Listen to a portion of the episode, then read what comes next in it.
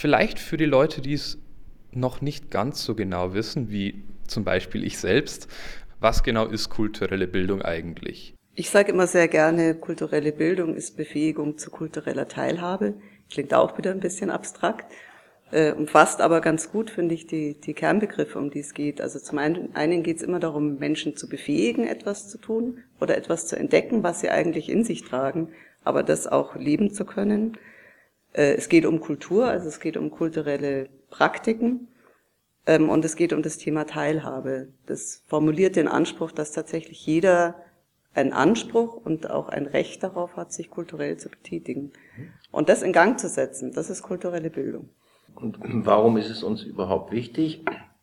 Wenn man das etwas weiter fasst, kann man sagen, der Mensch ist das einzige Lebewesen, was es gibt, was überhaupt Kultur haben kann. Und von daher gehört es also zum Menschsein auch, sich kulturell ausdrücken zu können, Kultur aufnehmen zu können. Das ist keine Selbstverständlichkeit für jeden. In diesem Sinne machen wir, wie Frau Reichelt gerade gesagt, Angebote, die die kulturelle Teilhabe ermöglichen. Ich finde, ein ganz wichtiger Punkt ist auch, dass es nicht nur um das Erlernen von Kulturtechniken geht. Das ist ein wichtiger Punkt und das ist natürlich häufig das Medium, mit dem man lernt, sich auch kulturell auszudrücken. Das muss man ja auch können, sonst kann man auch keine Kultur machen. Aber kulturelle Bildung ist viel mehr als nur das Erlernen dieser Kulturtechniken. Also es geht nicht um das klassische Thema Musikunterricht nur, sondern es mhm. geht darum, wirklich seine kulturellen Potenziale zu erschließen und die auch anderen zu eröffnen.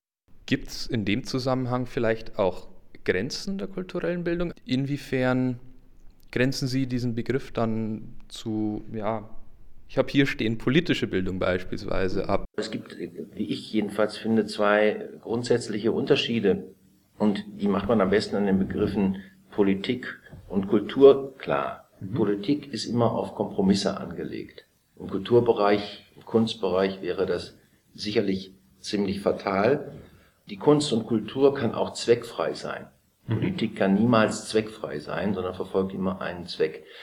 Das ist ein bisschen das, das Unterscheidende, aber gleichzeitig haben sie natürlich überlappende Bereiche. Man kann auch politische Bildung durch Tanz, durch Theater, durch Musik, durch Hip-Hop, durch was auch mhm. immer, ähm, miteinander verbinden.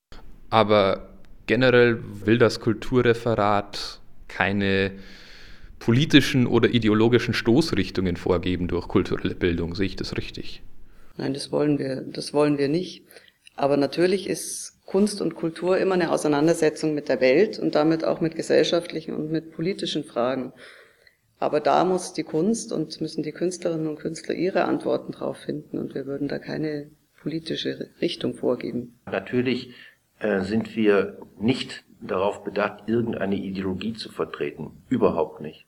Aber wir wollen schon das Thema der Demokratie in der kulturellen Bildung mitbehandeln, zeigen, wie wichtig es ist, zeigen, dass Demokratie nicht selbstverständlich ist, zeigen, dass Demokratie auch immer wieder neu erkämpft und verteidigt werden muss.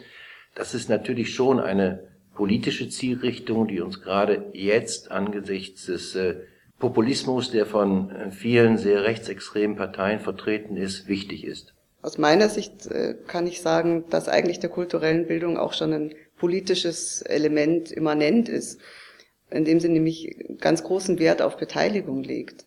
Also kulturelle Bildung ohne Partizipation, ohne Beteiligung derjenigen, die man ansprechen will, äh, funktioniert sehr schlecht und, und äh, schöpft eigentlich die Potenziale nicht aus, die inne liegen.